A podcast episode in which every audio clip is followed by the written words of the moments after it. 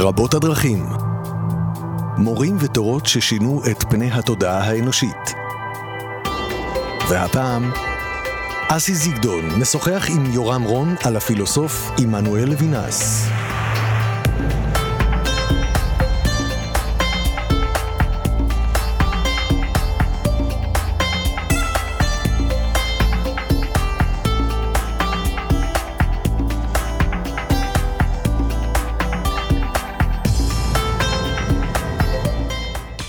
אז מי הוא עמנואל לוינס? ומה הוא בא להשאיר לנו על האדמה הזאת? מה הוא בא להשאיר אה, ברמת התודעה? ומה הוא תורם לאלה שבאו אחריו? איתי כאן יורם רון, אני אסי זיגדון, ויורם, רצית כבר בהתחלה להקריא איזה קטע לפני שאנחנו מתחילים לדבר על האיש, על הרקע, על מה גדל, על איך תרם. אה, וזה פילוסוף שאני חושב שאנשים פחות מכירים אותו, ומן הראוי שיכירו יותר. אבל כאמור, בוא תתחיל בקטע קריאה. הכל יסכימו ברצון, כי חשוב ביותר שנדע, האם אנו מרומים על ידי המוסר. כלום הצלילות, הפתיחות של הרוח לאמיתי, אינה צפיית האפשרות המתמדת של המלחמה. מצב של מלחמה משהה את המוסר. הוא שולל מן המוסדות ומן המחויבויות הנצחיות את נצחיותם, ולפיכך מבטל את הצווים הבלתי מותנים בתוך הזמני. מלכתחילה הוא מטיל את צילו על מעשיו של האדם. המלחמה אינה רק עוד מבחן, הגדול ביותר, שממנו ניזון המוסר. המלחמה מגחיכה את המוסר. מכאן שהאומנות לצפות בכל האמצעים את המלחמה ולנצחה, הפוליטיקה, מתחייבת כעצם הפעלתה של התבונה. הפוליטיקה נוגדת את המוסר, כשם שהפילוסופיה נוגדת את הנאיביות. זה קטע מתוך uh, פתח דבר שלוינס uh, כותב בתחילת הספר uh, הגדול והחשוב שלו, קוליות ואינסוף, שהתפרסם בתחילת שנות ה-60 בצרפת. זה הספר החשוב הראשון של לוינס, שפרסם אותו פחות או יותר uh, בצרפת ובכל העולם. ובחרתי בקטע הזה כי נושא המלחמה והפוליטיקה תמיד uh, מדאיג אותי, ותמיד אני מנסה לחשוב מאיפה אפשר להביא איזושהי מחשבה שתשנה את המציאות שבה אנחנו חיים, מכיוון שאנחנו לא תמיד מצפים לו. ואני חושב שלוינס מאפשר את זה, ולכן uh, פתחתי בקטע הזה. אוקיי, okay, ואנחנו גם ננסה לעמוד אולי בפרק הזה על הבחירה שלך בלוינס. Uh, אתה גם עשית סרט uh, על, uh, על האיש, ודרכו בעצם uh, הכרנו והחלטנו לעשות את הסדרה הזאת. אבל בוא נתחיל בהתחלה. מי זה עמנואל לוינס? איפה? מתי? בוא, בוא נדבר על האיש. אה, למי שלא מכיר, וסביר להניח, אגב, שרוב מאזיננו אינם מכירים אותו. כן.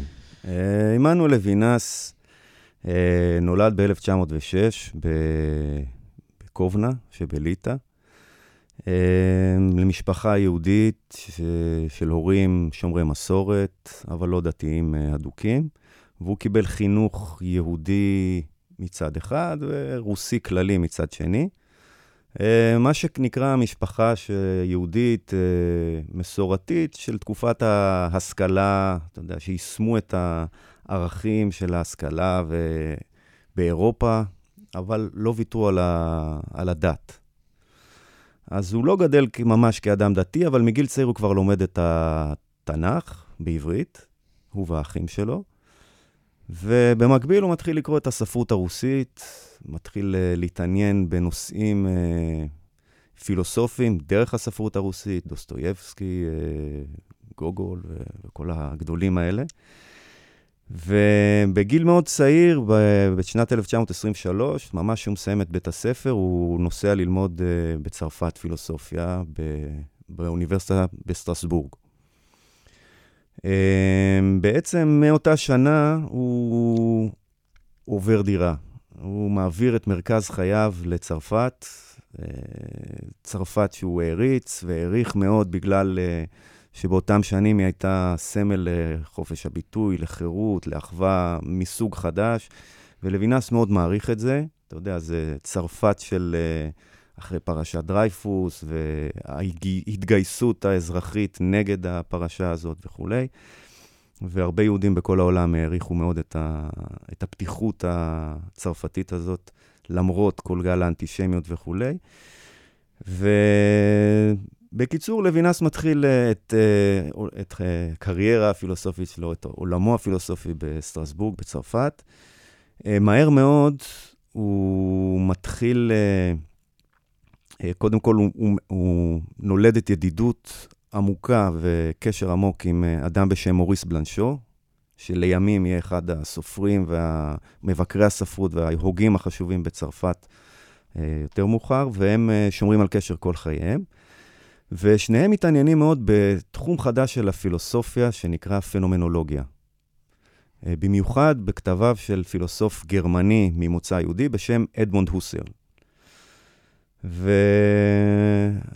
ואנחנו תכף קצת נסביר מה זה פנומנולוגיה, אבל uh, מה שחשוב לצד הביוגרפי של הסיפור זה שבאותם שנים uh, לוינס מבין שכדי להעמיק באמת הוא צריך לנסוע ולפגוש את הוסרל בעצמו. אז הוא נוסע לפרייבורג, שזה לא רחוק מסטרסבורג, זה לנסוע כמה קילומטרים לעבור את הגבול. באותם שנים זה היה בשנת 1928, באותם שנים, בין שתי מלחמות העולם, הגבול פתוח, יש יחסים סבירים בין צרפת לגרמניה, והוא נוסע לשם ולומד סמסטר שלם אצל אה, הוסרל, אבל ההפתעה הגדולה היא שהוא מגלה אה, פילוסוף אחר, שישפיע עליו אפילו במידה רבה יותר מהוסרל, והפילוסוף הזה הוא מרטין היידיגר, שהיה תלמיד של הוסרל, אבל באותה שנה, בסוף 1928, הוסרל פורש, אדם זקן, פורש מ... מהתפקיד שלו כ... כמרצה בכיר ורקטור של האוניברסיטה, והיידיגר מחליף אותו, ולוינס שומע הרצאות שלו, ומתלהב ונלכד בקסמו של אותו פילוסוף כריזמטי שייתן... שישפיע ויותיר את חותמו על כל ההיסטוריה של הפילוסופיה במאה ה-20, ואולי על כל תחומי התרבות ש... שאי שם נוגעים בפילוסופיה, בפילוסופיה המודרנית, באירופה כולה ובעולם כולו אחר כך גם. אוקיי, okay, ואנחנו uh, ממשיכים, uh, זאת אומרת, לוינס uh, נפטר uh, uh, לוינס... לאחרונה, הוא מה שנקרא פילוסוף בן זמננו. הוא פילוסוף בן זמננו, הוא חי בעצם את כמעט כל, מאה, כל המאה ה-20, הוא נפטר ב-1995 בפריז. כל השנים שבין הלימודים שלו ועד uh, מותו, הוא, הוא מעביר בפריז. אגב, הוא גם היה, הוא התאזרח אחרי שהוא למד בפרייבורג, הוא חזר לסטרסבורג ואחר כך לפריז, הוא מתאזרח ואפילו הופך לחייל צרפתי שמשרת במלחמת העולם השנייה, uh, ואפילו נופל בשבי.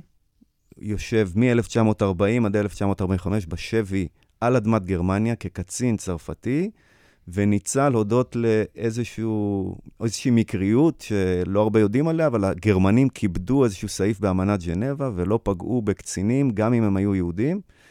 ולוינס, אה, כשבוי אה, צרפתי, אה, שורד את המלחמה. אחרי המלחמה הוא חוזר, מגלה שכמעט כל המשפחה שלו שנשארה בליטא נספתה בשואה.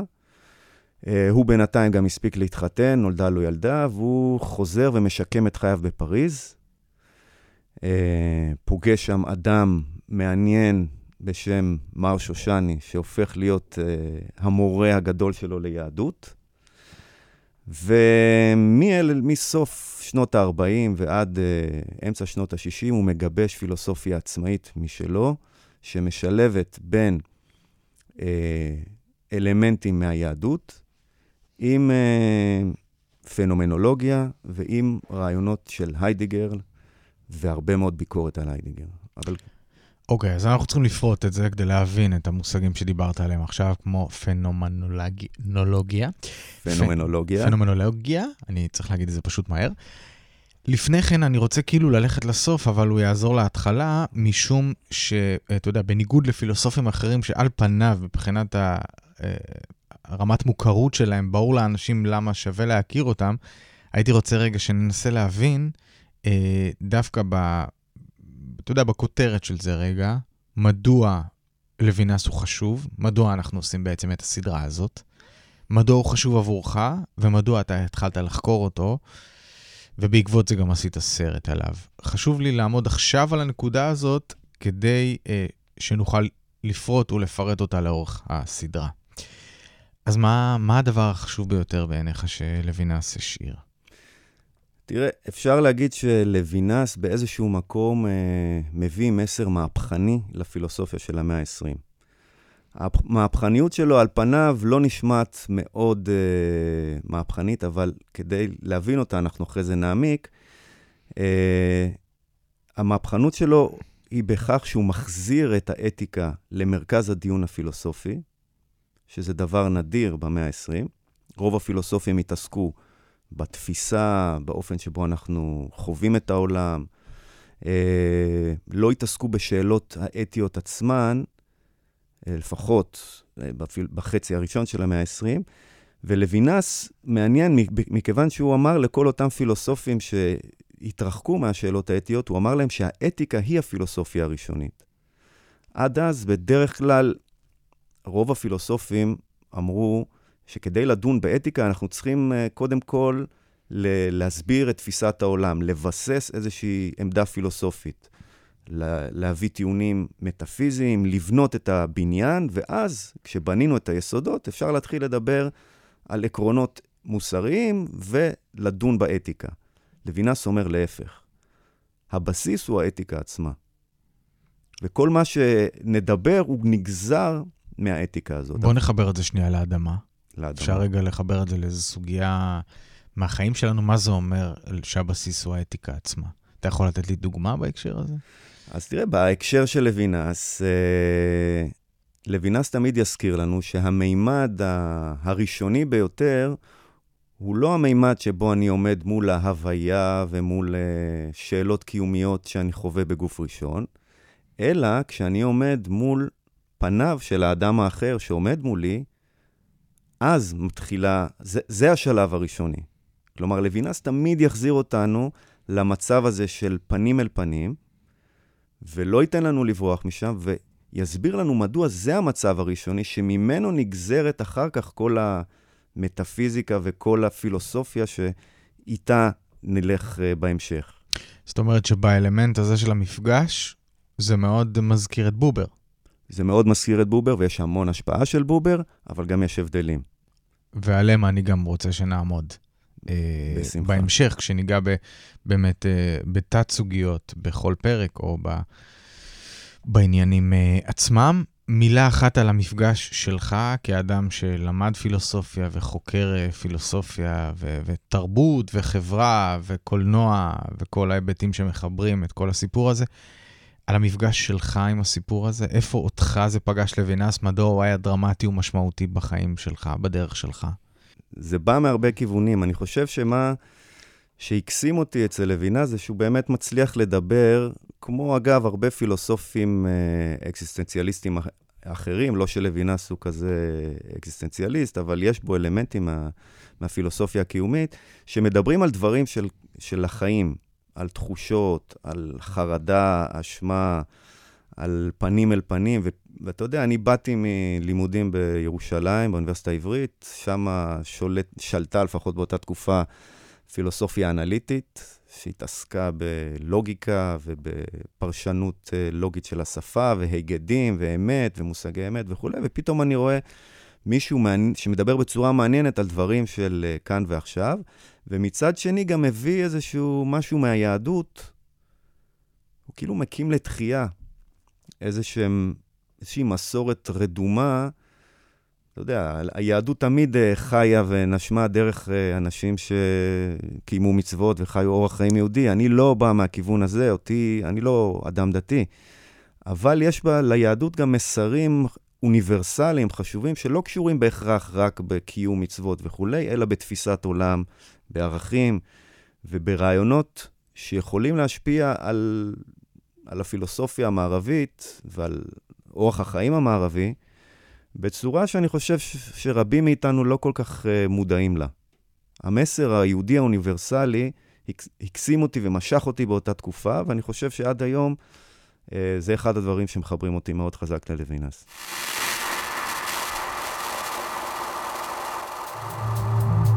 רבות הדרכים. מורים ותורות ששינו את פני התודעה האנושית. והפעם, אסי זיגדון משוחח עם יורם רון על הפילוסוף עמנואל לוינס.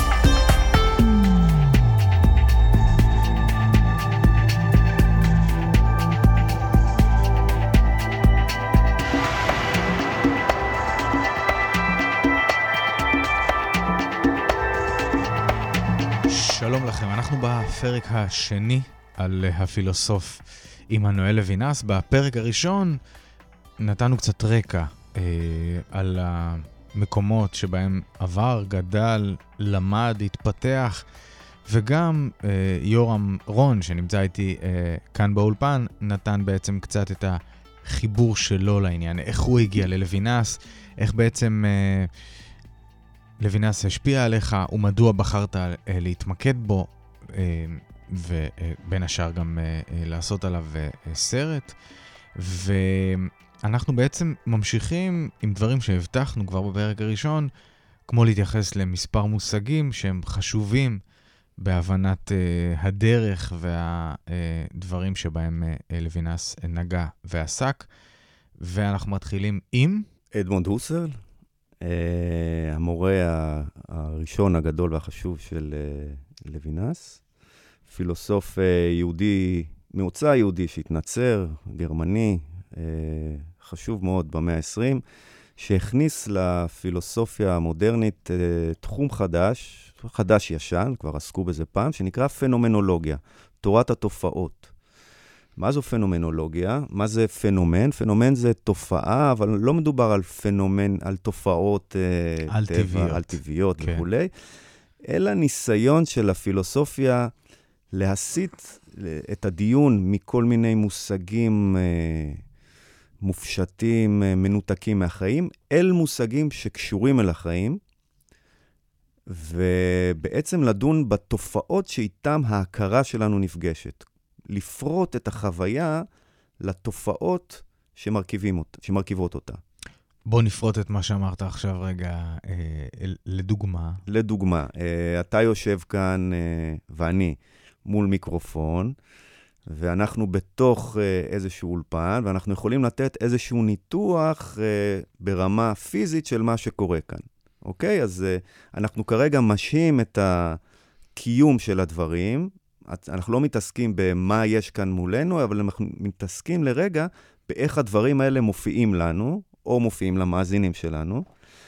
וההשהיה הזאת של מה יש מחוץ להכרה חשובה, כי אחר כך אנחנו נראה שהיידיגר, התלמיד של הוסרל, יחזור לזה. אבל הפנומנולוגיה מתעסקת באיך הדברים מופיעים לנו, לא במה יש שם ב- ב- בעצם באמת. אוקיי. Okay. אנחנו יכולים לחקור את הדברים האלה יותר, מכל מיני כיוונים. הרבה יותר מתעסקת באיך ולא במה? היא מתעסק באיזשהו אופן באיך אנחנו מכירים, mm-hmm. ובאיך אפשר לחקור את התופעות האלה בכל מיני רמות. אפשר לחקור את זה ברמה של uh, חיי היום-יום, ברמה של uh, מחקר מדעי, מה מבחינה מדעית נמצא כאן, מה, ממה מורכב המיקרופון וממה מורכבים גלי האתר או גלי רדיו. אה, אפשר לעסוק במשמעויות דתיות של זה, ברובד דתי של, אותה, של אותם פנומנים, ומה הפנומן החברתי, הדתי. זאת אומרת שלכל תרגום uh, של התופעות הללו, לכדי איך שאנחנו פוגשים אותם, יש גם אולי אפילו אינסוף היבטים. נכון, והוסרל הוא זה שבעצם ניסה לתת מפה, הוא, היה לו מפעל פילוסופי עצום של עשרות ספרים וכתבים, שבהם הוא ניסה לפרוט את כל... אה, שדות ההופעה של התופעות האלה. וכל שדה כזה לתת את הכללים ואת החוקים שבתוכם התופעות האלה מתפרשות על ידי ההכרה שלנו.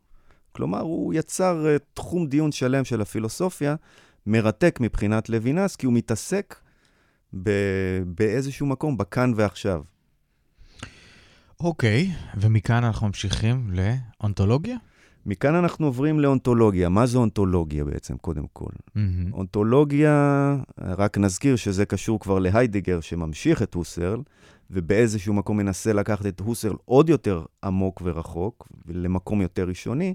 אונתולוגיה עוסקת לא במה שקיים בשביל ההכרה, ולא איך אנחנו מכירים, אלא עוסקת במה שיש. תורת ההכרה, שהפנומנולוגיה היא חלק ממנה, תמיד עסקה באיך אנחנו מכירים. מתוך נקודת הנחה, אותה פירט קאנט כבר במאה ה-18, אבל אה, הוא בעצם הראה שאנחנו לא יכולים להתעסק במה שיש ומה שקיים באמת, מחוץ להכרה, מכיוון שאין לנו שום גישה, אנחנו לא יכולים לצאת מההכרה בשביל לבדוק מה יש שם. אנחנו רק, רק יכולים לעסוק באיך הדבר הזה, או הדברים האלה, מופיעים אצלנו בהכרה. כלומר, במין... אה, באיך הדברים האלה מוקרנים אל תוך, ה, אם אתה רוצה, הקולנוע הפנימי שנמצא בתוך ה, ה mind שלנו. ושוב דוגמה? אה, האונתולוגיה תעסוק במה שיש שם באמת, מחוץ לנו.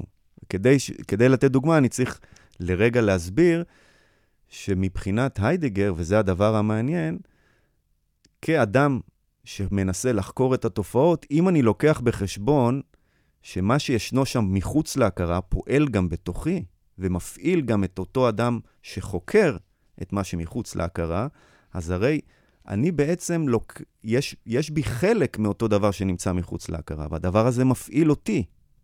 ולכן, אה, אם נרצה דוגמה, לצורך העניין, היידיגר נותן דוגמאות מרתקות מתחום הפילוסופיה הקיומית, גם אה, אה, הוגים לפניו ואחריו נתנו את זה, דברים כמו חרדה, דאגה, אה, אופן הוויה של להיות לקראת המוות. אלה דברים שמכוננים את אופן ההתבוננות שלנו בעולם.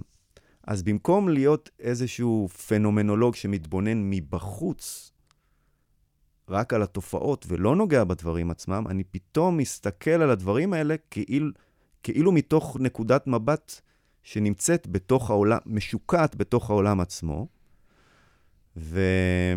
ומתבוננת על הדברים מתוך הדברים עצמם, ומפרשת אותם מתוך הבנה עמוקה שהישות הזאת שנמצאת מחוץ לי גם נמצאת בתוכי ומפעילה אותי. לדוגמה, נושא, אמר, אמרנו הרגע חרדה. מה זה חרדה? אנחנו נוטים לחשוב שחרדה אה, זה משהו כמו פחד. מה זה פחד? אני רואה משהו מפחיד ואני מפחד ממנו. פחד uh, הוא קשור תמיד לאיזשהו מושא. אבל חרדה היא משהו שלא קשור למושא. אין, אין, אני לא יכול להצביע מה גרם לי לחרדה. זה משהו שפתאום מופיע וקיים ועולה בי, ואני לא יכול, הוא משתק אותי, ואני לא יכול להתמודד איתו, ואני לא יכול להצביע על הדבר שגרם לי אותו, ואני לא יכול להתנתק ממנו באופן, אה, אתה יודע, אני מפנה את המבט מהסכנה, או מרגיע את עצמי מאיזשהו משהו, איזשהו כלב שהפחיד אותי, והחרדה שוכחת. זה לא קורה עם חרדה. ודווקא העניין הזה של היעדר המושא של החרדה, הוא הדבר המעניין, כי מה שהיידיגר אומר בעצם, שכאן, אה, פה, פה טמון העניין המרכזי. החרדה מחוברת לעין, לעין באלף, כן? זה שאין לה מושא בעצם מבטא את הקשר העמוק של האדם עם העין. באיך אנחנו קשורים לעין? המוות שלנו.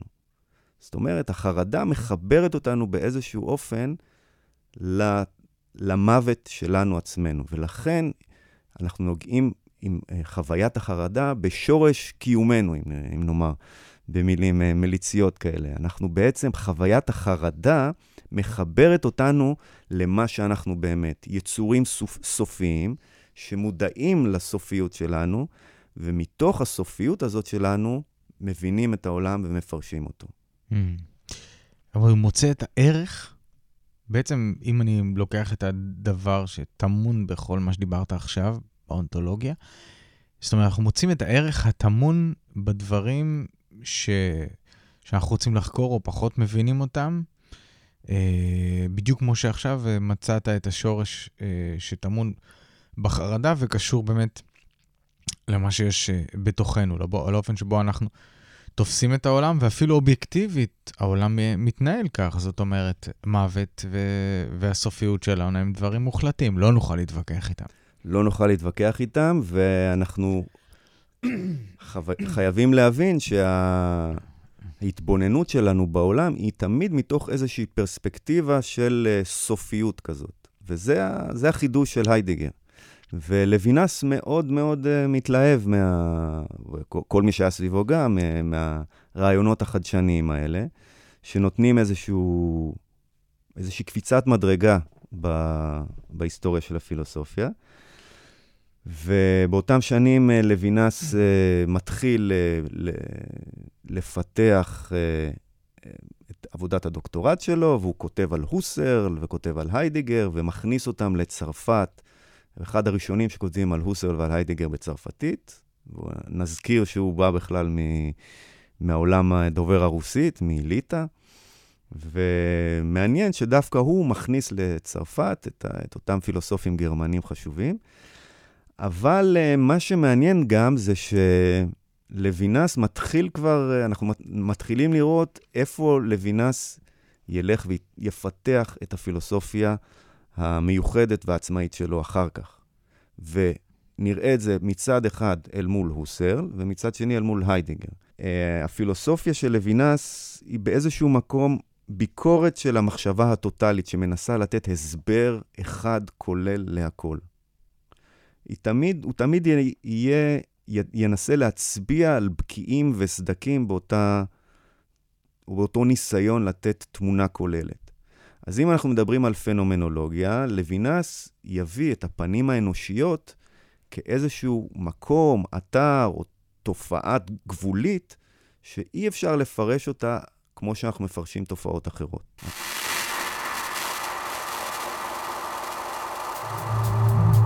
רבות הדרכים מורים ותורות ששינו את פני התודעה האנושית. והפעם, אסי זיגדון משוחח עם יורם רון על הפילוסוף עמנואל לוינס.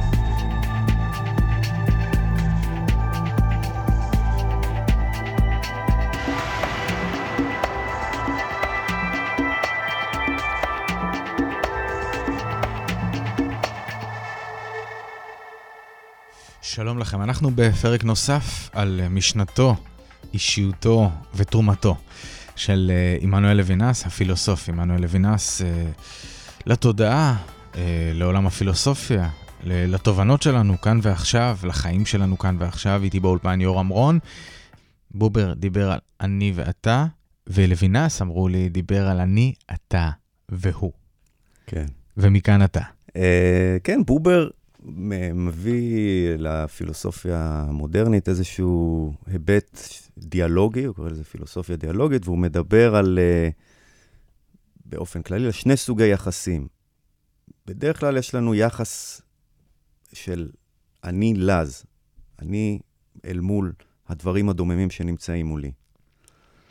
רק מול בן אדם אחר יכול להיות לי יחס אחר. כשאני נמצא מול אדם, אני נמצא כאן מולך, אני יכול לומר שיש לי, אין לי יחס של, דומה ליחס שיש לי אל מול מחשב או עץ או, או בניין. יש לי יחס אל אתה. זה לא, זה יחס שבבסיסו עומדת איזושהי אפשרות של הדדיות. כי גם אתה עומד מולי, ואני יודע שאני בשבילך אותו דבר. וביחס הזה, אני, אתה, יש איזושהי לפי בובר, איזושהי אה, חריגה מסדר הדברים ה, היומיומי הרגיל, ו, וקפיצה לתוך איזשהו סדר שיש לו גם ממד דתי. אנחנו כאילו לוקחים חלק באיזושהי אה, התגלות אה, אלוהית באיזשהו מקום. עכשיו, לוינס, כאן בא האבל של לוינס. לוינס תמיד יגיד שביחס הזה של האני אתה, תמיד נשמר איזשהו אלמנט של הוא. תמיד נשארת איזושהי הואיות כזאת. כלומר, אין התקרבות עד כדי אה, איזושהי, איזשהו פיוז'ן ביני ובינך. וכשאני באמת עומד מול אדם אחר, יש איזשהו, אה, יש איזושהי אחרות שאני לא יכול להכיל אותה. כשאני עומד מול אדם אחר, כשאני עומד מולך, אני עומד מול, מול איזשהו אלמנט אינסופי, שאני לא יכול להכיל ואני לא יכול להבין עד, עד תום. וככל שאני אתקרב אליך, אתה תתרחק ממני. משהו יתרחק ויישאר הוא. איזשהו גרעין בלתי ניתן להשגה, תמיד נשאר לפי לוינס. או. Oh. כן. אין, אין, אין את ההדדיות הזאת שבובר מח, אה, מציג. זאת אומרת שבובר מכוון את המרחב לשני אנשים, אומר המפגש הוא מפגש אה, כמעט אבסולוטי, כמו שני אנשים בחדר ריק נרצה, נדמיין את זה. עוצמת המפגש היא בין שני האנשים האלה, שם הכל מתחולל במרחב הזה, ולוינס אומר, שגם במרחב המרחב הזה... המרחב הזה הוא לא סטרילי של שניהם. א', הוא לא, סטר... הוא, לא, הוא לא סטרילי, זה, הסטריליות היא שאלה קשה ואחרת באיזשהו מקום, גם ניגע okay. אוקיי. בה, אבל הוא אומר שבעצם גם האני אתה הזה הוא לא מוחלט. זאת אומרת, גם האני אתה זה לא שה, שאני לגמרי באיזשהו... אה, איזושהי התכה איתך לתוך מרחב שמשותף לשנינו, גם בתוך המרחב הזה שלפעמים נראה, נגיד זוג אוהבים, הם תמיד באיזושהי תחושה ש, שהם חווים אחד את השני ונכנסים אחד אל תוך השני ו, ו, ומכילים אחד את השני ומבינים אחד את השני עד, עד תום.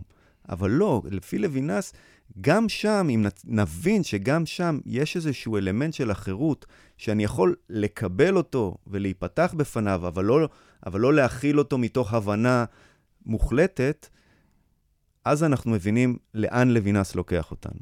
זאת אומרת, יש... ההתייחסות אבל למימד החירות הזה, כן. השלישי, ההוא, הוא כמעט כמו איזה אה, נעלם איקס כזה, שאנחנו לא, לא יודעים להגדיר אותו. מה זה הדבר הזה?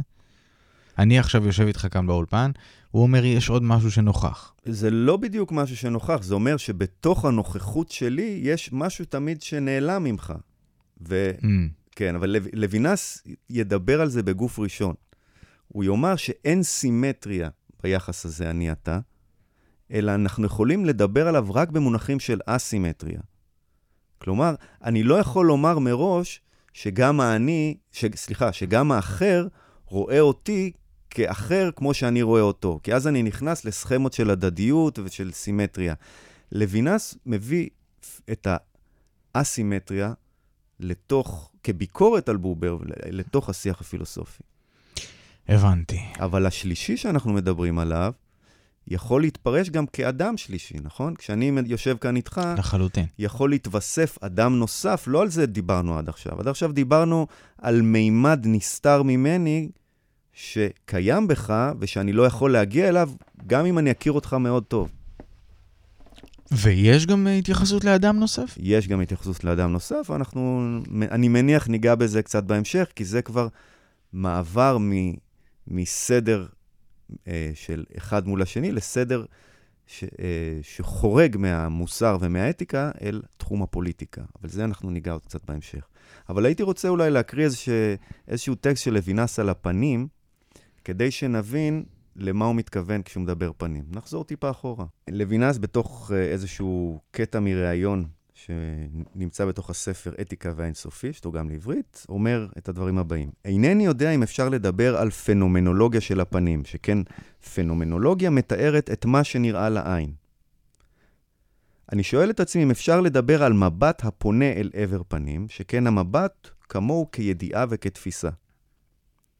אני נוטה לחשוב שהגישה אל הפנים היא אתית מעיקרה. כאשר אתה רואה חותם, עיניים, מצח וסנטר, ואתה יכול לתאר אותם, אזי אתה פונה אל האחר כמו אל אובייקט. האופן הטוב ביותר להיפגש עם האחר הוא אף לא לשים לב לצבע עיניו. כאשר אתה מתבונן בצבע העיניים, אין אתה שרוי ביחס חברתי עם האחר. אמנם התפיסה עשויה לשלוט על היחס שאתה מקיים עם הפנים, אבל ייחודם של הפנים נעוץ במה שאינו יכול להצטמצם לידי תפיסה. לוינס מדבר כאן על בעצם המימד שאי אפשר לעשות לו רדוקציה לאובייקט של הפנים. Uh, הפנים בעיני לוינס משהו, שמופ... זה משהו שמופיע תמיד באמביוולנטיות. אמביוולנטיות שמצד אחד מתבטאת בחולשה, בנחיתות, בעובדה שהפנים הם האיבר החשוף ביותר באדם, שמפגין... הגלוי ביותר. הגלוי, שמגלה לכאורה, איזה, או באמת, איזושהי פנימיות שהחלקים אחרים בגוף לא מגלים, לפעמים כן. עצב, עצבנות או כעס או חרדה של מישהו אחר לפעמים מתבטאות בתנועות ידיו וכדומה, אבל הפנים מבטאות את זה כמו ספר פתוח. לפחות אנחנו מרגישים ככה כשאנחנו פוגשים מישהו. ויש דתות, תרבויות שמכסות את הפנים. נכון. אולי זה קשור. כנראה שזה קשור. זה קשור, תכף נראה, יש כל מיני דברים שנובעים מה, מהתפיסה הזאת של לוינס. אז יש את המימד, המימד הזה של חולשה, של דלות. הפנים הם גם משהו פגיע, ובאיזשהו מקום לפעמים אפילו יש לנו תחושה שהפנים מזמינות איזה אקט של אלימות. מצד שני, הפנים באות, של האדם שעומד מולנו באות באיזשהו ממד של גובה. איזשהו ממד של אולי מסתיר משהו, מסתיר סוד. אה, או אני גם יודע שהאחר הופך אותי לאובייקט, הוא יכול לאיים עליי. האחר בא מאיזשהו מקום גבוה, שבאיזשהו מקום יכול לצוות עליי. הוא, הוא שם אותי בעמדה שאני צריך לענות לו. בדרך כלל, תחשוב על זה שאתה נתקע עם מישהו במעלית, או עולה עם מישהו במעלית, ואתה נמצא באיזושהי מבוכה, מישהו שאתה לא מכיר, ואתה מרגיש שאתה צריך לענות לו, או לומר לו משהו, או כאילו אתה צריך להגיד משהו כדי... Uh, כי אתה כבר נמצא בעמדה שכאילו הוא שואל אותך או אומר לך משהו. העמדה הזאת של אה, שעליי לענות ולהשיב, היא עמדה שמאוד חשובה בעיני לוינס. אז האמביוולנטיות הזאת, שמתבטאת, אגב, לדוגמה, אם נחשוב על פנים של אדם או אישה נהנית לעומת אדם או סובל, הפנים, זה הרבה פעמים נראה אותו דבר, נכון? ואנחנו צריכים את כל הקונטקסט של מה שהיה לפני ומה שיבוא אחרי כדי להבין ולתת לאמביוולנטיות הזאת פרשנות uh, אמיתית. ולכן האמביוולנטיות הזאת של הפנים היא מרכיב בסיסי מאוד בעיני לוינס. עכשיו, לוינס לא אומר את זה סתם, הוא מנסה להראות לנו שהפנים נושאות בתוכם את המסר האתי של הציווי לא תרצח.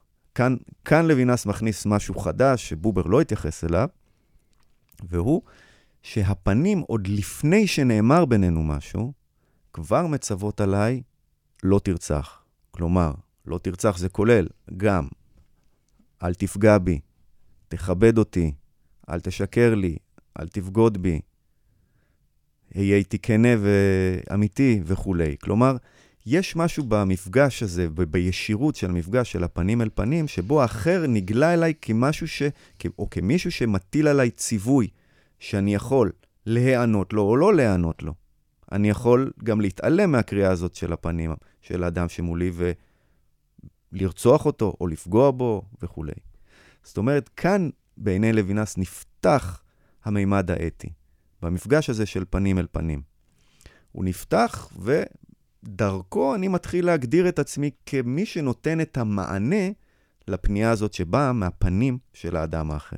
הוא יאמר שברגע שאנחנו פוגשים פנים, אנחנו לא יכולים לפרש אותם, להטיל עליהם את רשת המשמעויות שבאמצעותן אנחנו מפרשים כל דבר שבא מולנו, כי הפנים הם, הם איזושהי התרחשות שכל הזמן קורית ומתרחשת וקשורה למה שהיה קודם ומה שיהיה אחר כך.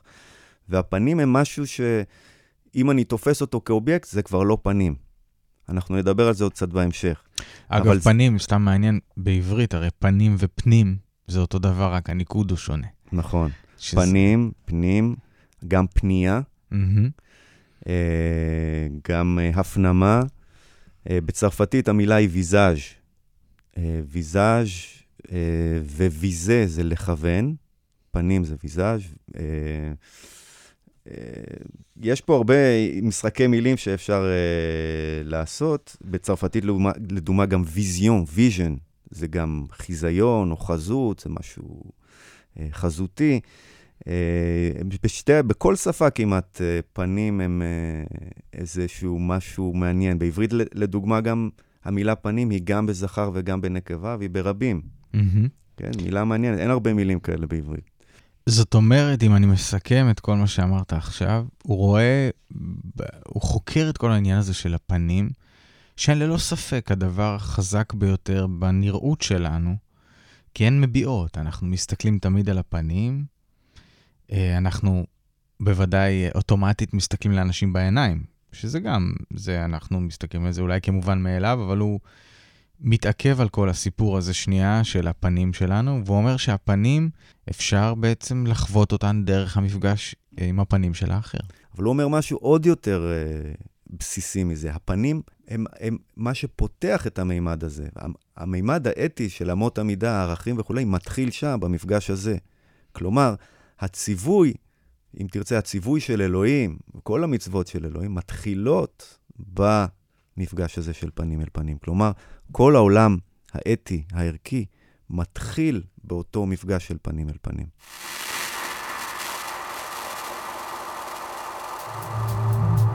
רבות הדרכים מורים ותורות ששינו את פני התודעה האנושית. והפעם, אסי זיגדון משוחח עם יורם רון על הפילוסוף עמנואל לוינס.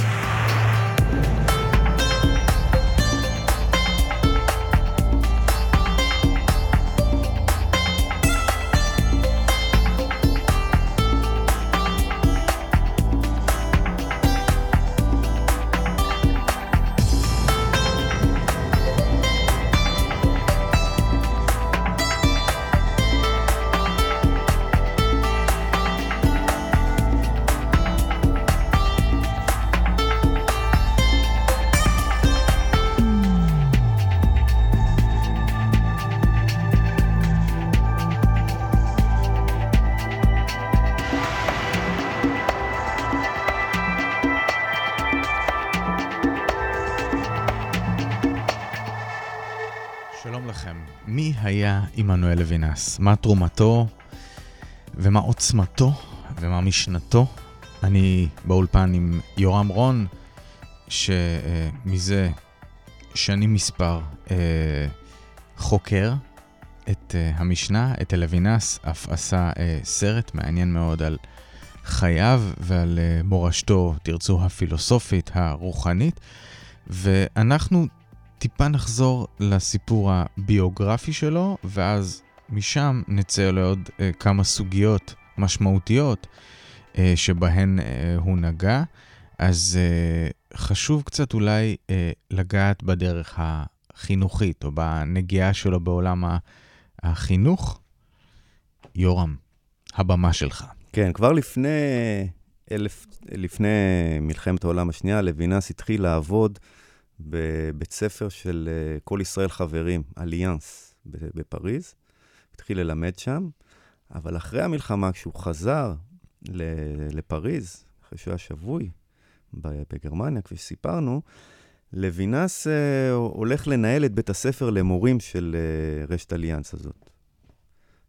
רשת שיש לה סניפים בכל, סביב כל הים התיכון, היו לו, הוא, הוא בעצם לימד דורות של מל, מחנכים ומורים שבאו הרבה מהם מצפון אה, אפריקה, אה, או מכל מיני מדינות ים תיכוניות אחרות, יהודים. לימד מה, אגב? הוא לימד אותם, הוא חינך אותם. הוא, הוא היה בעיקר המורה לפילוסופיה שלהם, mm-hmm. אבל אה, אתה יודע, לימדו אותם הרבה מאוד דברים. הם הגיעו לשם בגילאי סוף תיכון ואילך, והוא... הוא חינך דורות, היה איש חינוך במשך 30-35 שנה, מ-1946-7 עד שהוא פרש, שנות ה-80, אה, לא הפסיק לרגע, והוא אגב גם גר שם, הוא גר, היה, הוא והמשפחה שלו גרו ב, באיזשהו בניין צמוד ל, לבית הספר הזה בפריז.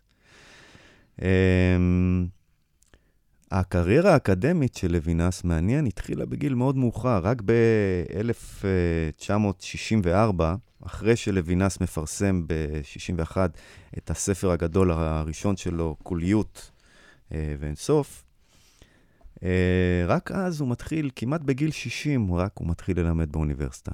תחילה באוניברסיטת פואטיה, די רחוקה מפריז, ואחר כך בננטר ובסורבון בפריז, ובקריירה די קצרה, עד, רק עד 1975, משהו כמו 11-12 שנה, שלוינס מלמד באקדמיה. כלומר, אה, הייתה לו פריחה אינטלקטואלית אה, מצ... מבחינה כתיבה אישית וזה, זה התחיל בגיל צעיר, אבל מבחינת הקריירה זה בא בגיל מאוד מאוחר. והוא כבר היה צריך לפרוש די מהר, זאת אומרת, הוא לא מיצה את היכולת שלו כמורה כמעט רק בגיל מאוד מאוחר. והתייחסות קטנה למושג, אה, למושגים שהוא נגע בהם, המאוד גדולים בספר, בספר ביקורים שלו, קוליות ואינסוף, אם אתה יכול לתת לנו כמה משפטים רק על הבחירה בשמות כל כך גדולים, לספר אה, שבו הוא נגע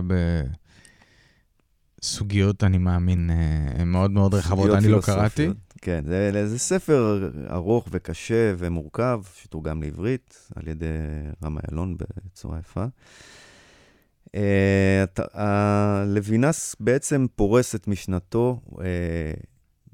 מצד אחד הוא מבקר את הפילוסופיה של הטוטליות, כמו שאמרנו באחד הפרקים הקודמים. לוינס הוא פילוסוף שמראה את המקומות שבהם שבהם כל תפיסת עולם או פילוסופיה, יש לה בקיאים, שהיא לא יכולה להכיל את הכל כמו שהייתה רוצה. הוא בין השאר אה, מדבר על מושג האחר, על האחרות, על, אה, על האופן שבו הפילוסופיה המערבית, כפי שאמרנו, תמיד התנגדה לאחרות הזאת. ותמיד... מה, מהי הקוליות בשבילו? קוליות היא... לא בטוח שאתה צריך לענות לי על זה עכשיו כן. בקצרה, אבל אם היית יכול לאפיין את זה בצורה ראשונית. תראה, הפילוסופיה המערבית, עוד מיוון, תמיד, אה, אתה יודע, טלס אמר שהכל מים.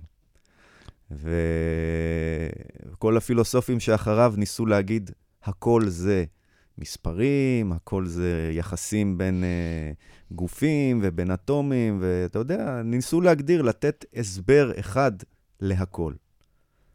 זה הקוליות. הקוליות, קודם כל, זה הניסיון לתת הסבר להכל, ובתוכו לתת איזשהן תשובות לחיי האדם ביומיום וכולי.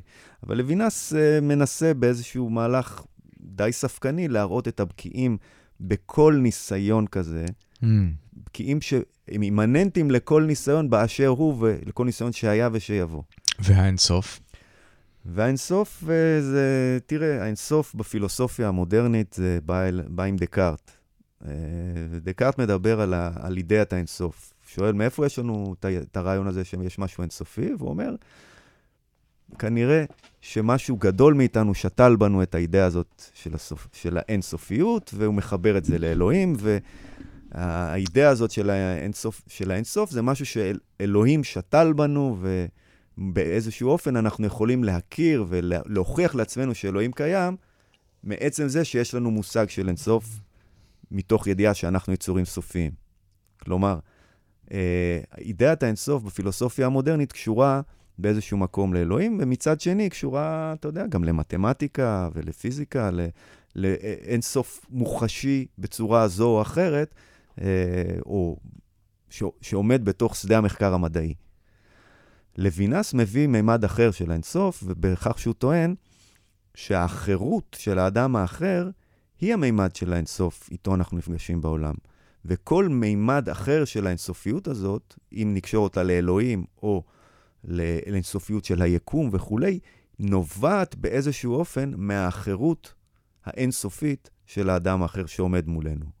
אפילו אם נראה לנו שאנחנו מכירים אותו, כמו שאמרנו קודם, ומתקרבים אליו, ככל שאנחנו מתקרבים אליו, אנחנו מתרחקים ממנו. ולוינס אומר באופן די מעניין, שהאחר קרוב אל אלוהים יותר משאני קרוב אליו. כלומר, באיזשהו מקום... אה... אבל גם אני האחר. או, אתה רואה, אתה ישר קופץ לסכמות של uh, הדדיות ושל uh, uh, סימטריה, ולוינס כל הזמן אומר, אתה לא יכול להניח את זה מראש, שאתה mm. אחר בשביל, האחר, בשביל האדם שעומד מולך. אתה יכול לחשוב על זה רק בגוף ראשון. Mm-hmm. מעניין מאוד, מאוד. אה, אוקיי, רצינו לגעת עוד קצת גם אה, ביחס בין אה, אתיקה לפוליטיקה ובין מוסר אה, אה, וצדק. כן. במסע המבואי הקצר הזה שאנחנו עושים על אה, לוינס. לוינס. אז כן, הזכרנו כבר קודם, באיזשהו שלב, את, ה, את האדם השלישי. הרי גם כשאני עומד כאן מולך, אחד על אחד, האפשרות שיופיע פתאום מישהו וידפוק בדלת קיימת. ויש בצל הכרתנו של כל אחד מאיתנו, יושב איזשהו אדם שלישי שיכול להופיע כאן, או שהוא משפיע באיזשהו אופן על הדיון אפילו הזה שאנחנו מקיימים כאן.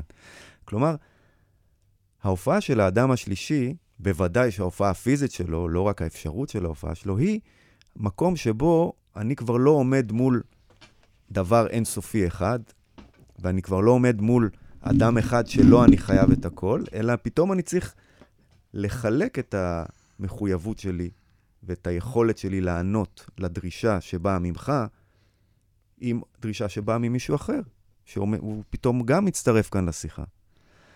כאן נולד המימד של הפוליטיקה.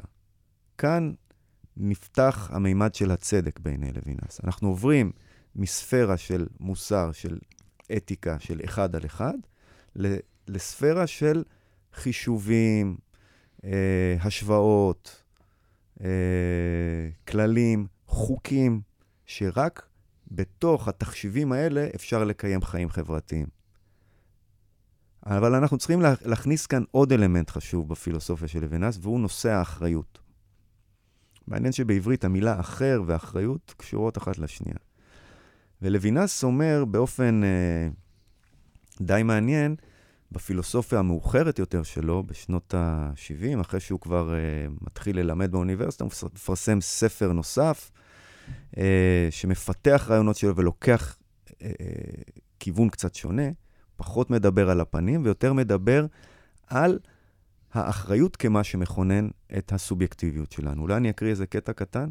בכיף. אני מדבר על האחריות כעל הסטרוקטורה המהותית, הראשונית והיסודית של הסובייקטיביות. שכן, בבואי לתאר את הסובייקטיביות, אני נוקט מונחים אתיים.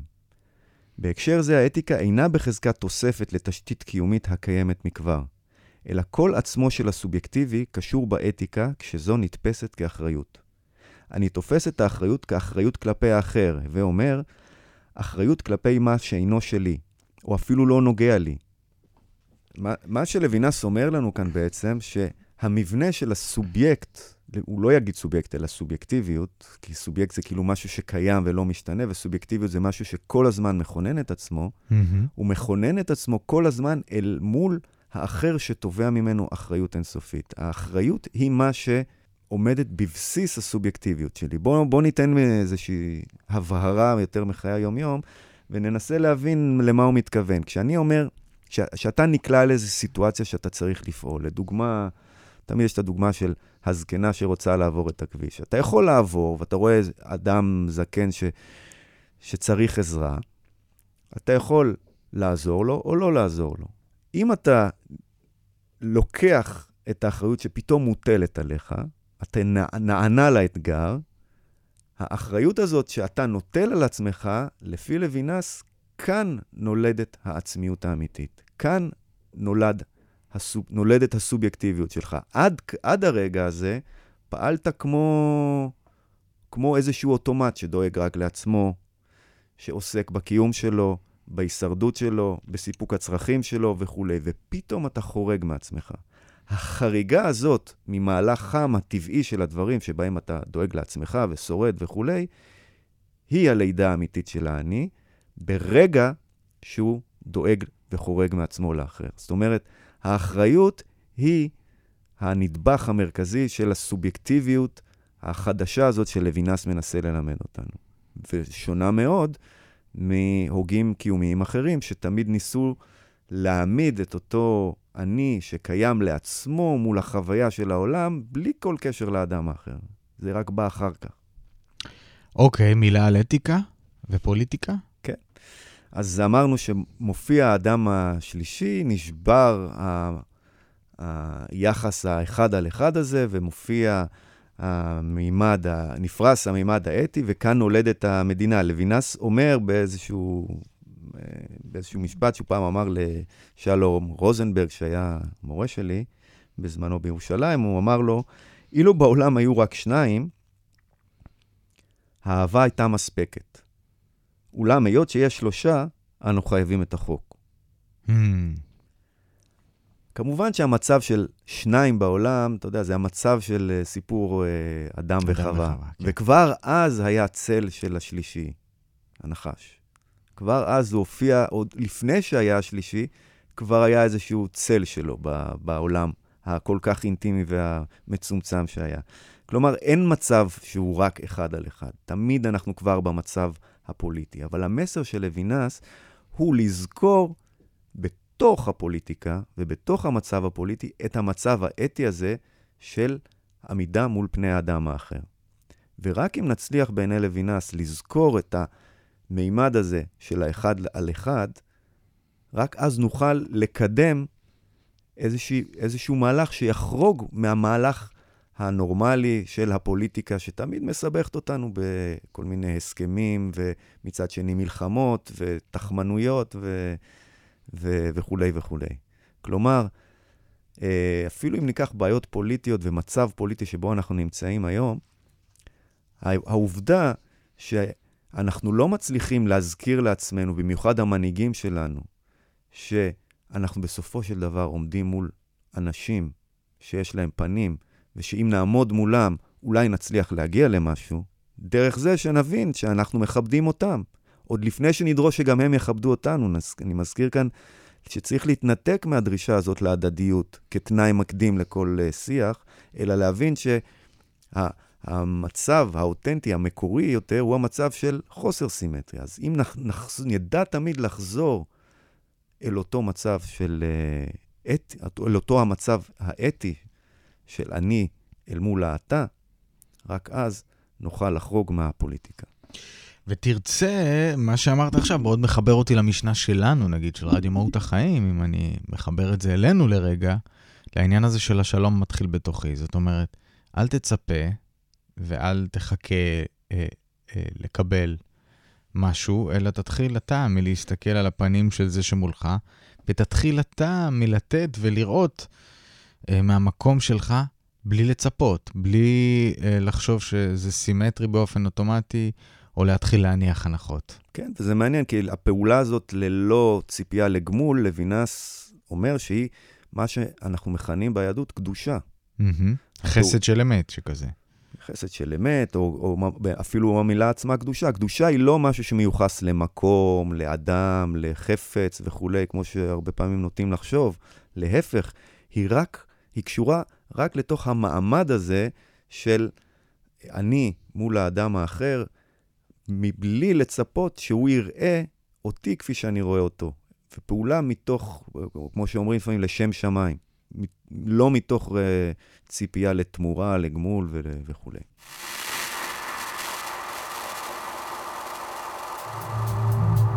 רבות הדרכים מורים ותורות ששינו את פני התודעה האנושית. והפעם, אסי זיגדון משוחח עם יורם רון על הפילוסוף עמנואל לוינס.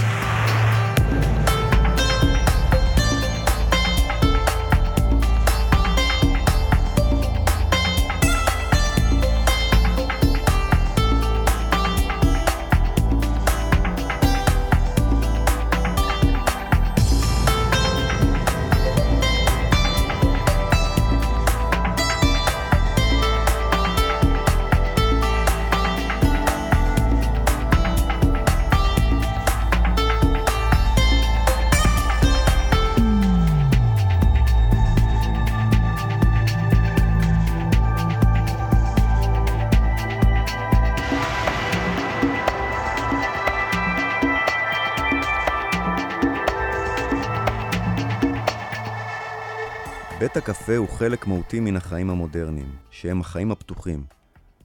כשאנחנו מגיעים לעיר חדשה ואין בה בתי קפה, היא נראית כעיר סגורה. בית הקפה הוא הבית הפתוח, הישר לרחוב, שבו מתקיימים מפגשים נינוחים בלי אחריות הדדית. אתה נכנס בלי סיבה, מתיישב בלי להיות עייף ושותה בלי להיות צמא. העיקר הוא לא להישאר לבד בדירתך. בית הקפה אינו מקום. הוא לא מקום עבור לא חברה, עבור חברה בלי מחויבות הדדית. בלי דאגה למחר. בלי עניינים משותפים, חברה לבילוי. בית הקפה, מקום הבילוי, הוא הנקודה שבה המשחק נכנס אל החיים ושוחק אותם. זו חברה בלי אתמול ובלי מחר, בלי אחריות, בלי רצינות, בידור, התפוררות. הקולנוע מעלה נושא על המרקע, כך גם התיאטרון על הבמה. בבית הקפה אין נושא. כל אחד נמצא כאן ליד שולחנו הקטן, ליד הספל או הכוס, נינוח לגמרי, לא מחויב לאף אחד ולשום דבר. בית הקפה הוא מקום השכחה, שכחת האחר. קטע מתוך uh, טקסט שנקרא יהדות ומהפכה, מתוך ספר שנקרא תשע קריאות תלמודיות, שזה אוסף שיצא של uh, טקסטים שלוינס מדבר בהם על סוגיות תלמודיות. לא דיברנו על זה עד עכשיו. לוינס היו לו שני סוגים של uh, כתבים. כתבים פילוסופיים, שפונים לקהל הרחב, וכתבים שנוגעים בסוגיות תלמודיות, שהם בדרך כלל היו תקצירים של הרצאות שהוא היה נושא בפני קהל ברובו יהודי, בהזדמנויות שונות, ב... בעיקר בפריז, בכנסים של אינטלקטואלים בצרפת וכדומה. הטקסט הזה הוא מעניין, לא? זה פתאום אה, בא לנו בהפתעה וקצת אה, מכעיס אפילו, הייתי אומר, את ה... הגישה הזאת של לוינס, מה הוא רוצה מאיתנו? תן לנו לשבת בשקט בבית קפה, מה אתה, מה אתה מנג'ס לנו עכשיו? מממ-הממ. אבל יש פה משהו מעניין, אני חושב, וזה אחד הדברים ש... שחיברו אותי מההתחלה ללוינס, שיש בו גם איזושהי ביקורת על החברה החילונית, הקפיטליסטית, השבעה וה... אתה יודע, סוגדת לבילויים ולהסחות הדעת שאנחנו חיים בה. ואין הרבה דברים ש... אין הרבה הוגים וכיוונים שמהם אנחנו יכולים היום לבקר ולבנות איזושהי גישה ביקורתית כלפי אורח החיים שאנחנו חיים בו, הקפיטליסטי, ה... אתה יודע, המשוקע בתוך העולם בלי, בלי יותר מדי שאלות וכולי. ואני חושב שהטקסט הזה, עם כל כמה שהוא מכעיס, פותח בפנינו איזשהו צוהר לכיווני הביקורת שלוינס מאפשר לנו. אוקיי, okay, אנחנו uh, בעצם uh, בפרק שמסיים uh, את הסדרה המבואית.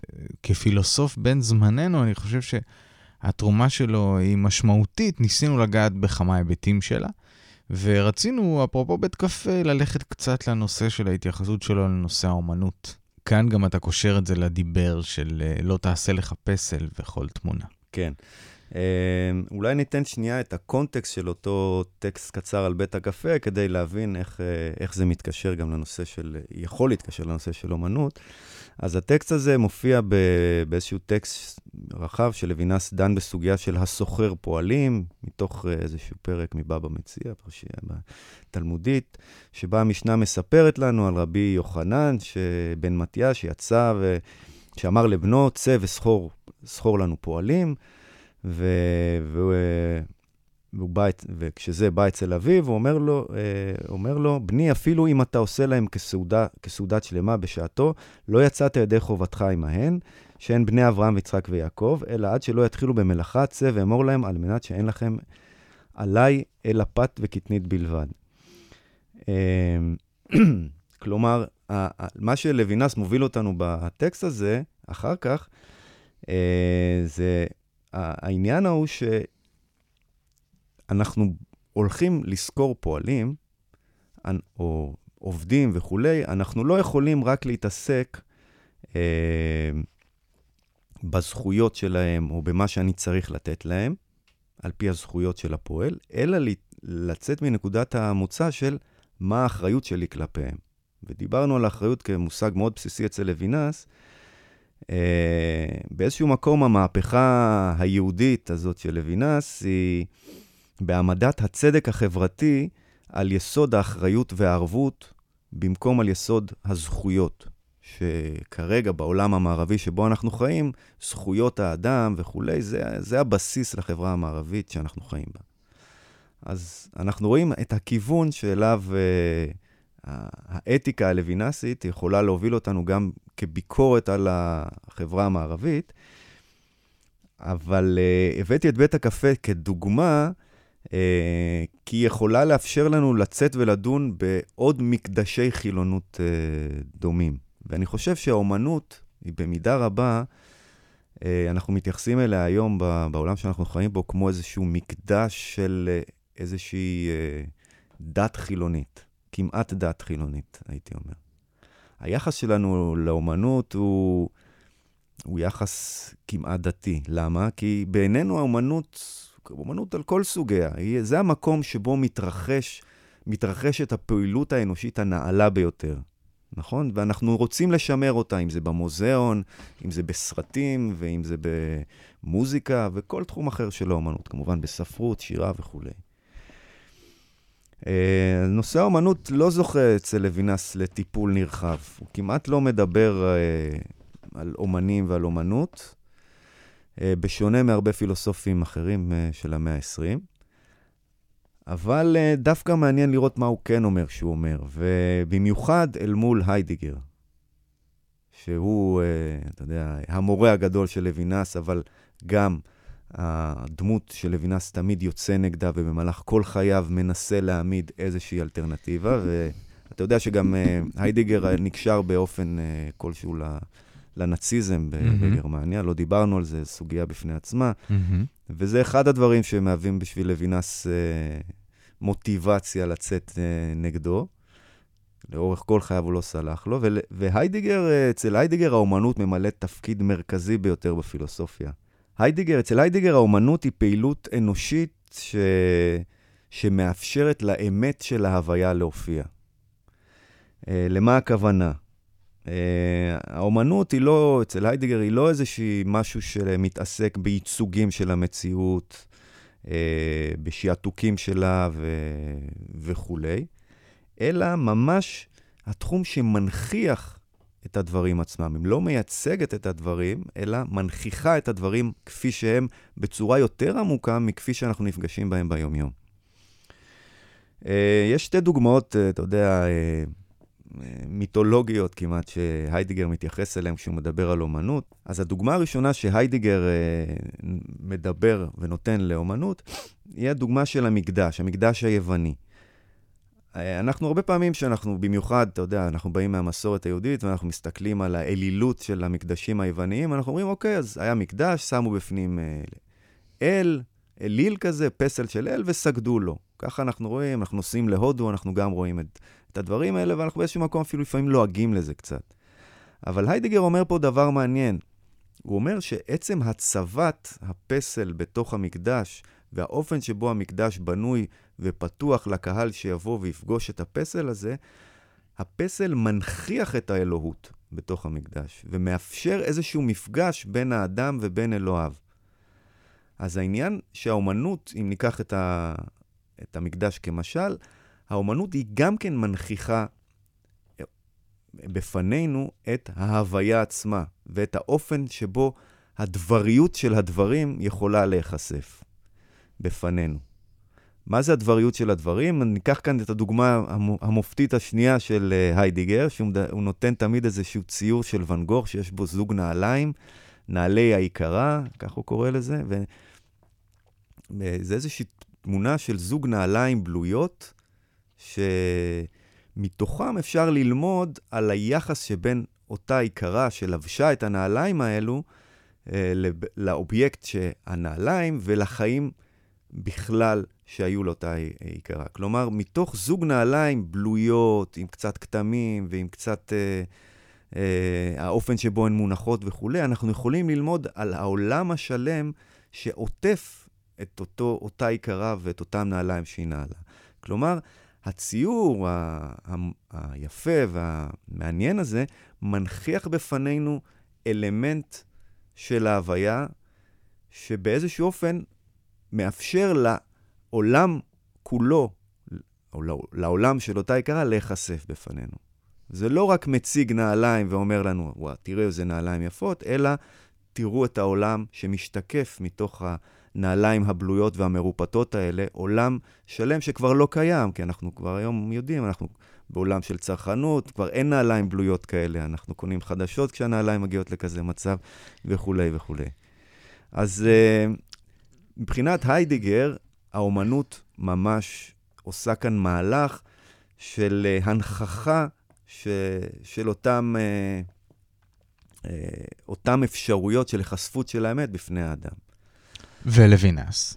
ולוינס, לוינס מפקפק ביכולת הזאת של האומנות להציג את האמת של ההוויה. הוא, לוינס הוא מחזיק בתפיסה יותר אפלטונית של אומנות. התפיסה האפלטונית של האומנות לא משתחררת מה, מהעובדה שהאומנות מייצרת שעתוקים של, ה, של העולם. האומנות תמיד, אה, גם מימי אפלטון ועד ימינו, האומנות ייצרה כל מיני אה, אובייקטים שמייצגים את העולם, אה, משכפלים אותו, ובהרבה מקומות אה, מבטלים את היחס הישיר שלנו אל הדברים. לוינס מתייחס בדיוק לדבר הזה. הוא אומר שהאומנות מטבעה, יש בה את היכולת לייצר אצלנו איזושהי חוויה שנובעת מההתבוננות בדבר יפה, מלהיב, אה, נשגב וכולי, שמעורר בנו איזושהי, איזשהו רגש שמאפשר לנו להתנתק מהעולם. אנחנו עומדים מול דבר יפה, אנחנו נפעמים, כל מה שזה יכול ליצור אצלנו זה איזושהי שתיקה של יראה או שתיקה של הערצה וכולי. ובפעולה הזאת של האומנות, שהיא פעולה של כישוף, ככה לוינס אומר, אנחנו מתנתקים מהעולם של האחריות והמחויבות כלפי החברה והסביבה. אנחנו נופלים לתוך איזושהי חוויה אג... אגואיסטית של התמקדות ביופי ובריגוש שזה יוצר אצלנו, ובעצם מתנתקים מכל אותו uh, uh, תחום אתי שלוינס לא רוצה שנתנתק. ובאופן מעניין, לוינס מנסה להחזיר את המימד החברתי והאתי הזה דרך הדיון על האומנות. הוא אומר שאם היצירה כופה עליך שתיקה, היא משאירה אותך במקום באמצע. רק אם תוציא ממך איזשהו דיון, התייחסות, ותיצור איזשהו שיח סביב היצירה, היא תוכל להחזיר אותו לעולם החברתי ולמימד החברתי והאתי, שלוינס אומר שאסור לנו להתנתק ממנו תמיד. יורם רון, אני רוצה להגיד לך תודה.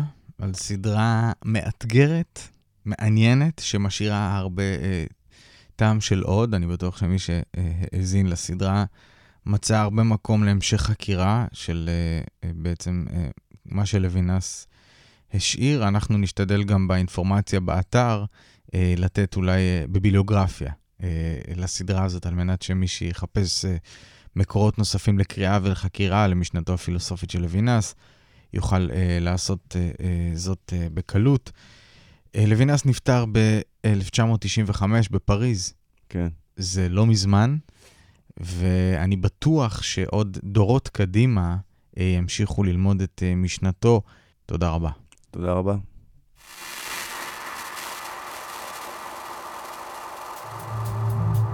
רבות הדרכים. מורים ותורות ששינו את פני התודעה האנושית. והפעם, אסי זיגדון משוחח עם יורם רון על הפילוסוף עמנואל לוינס.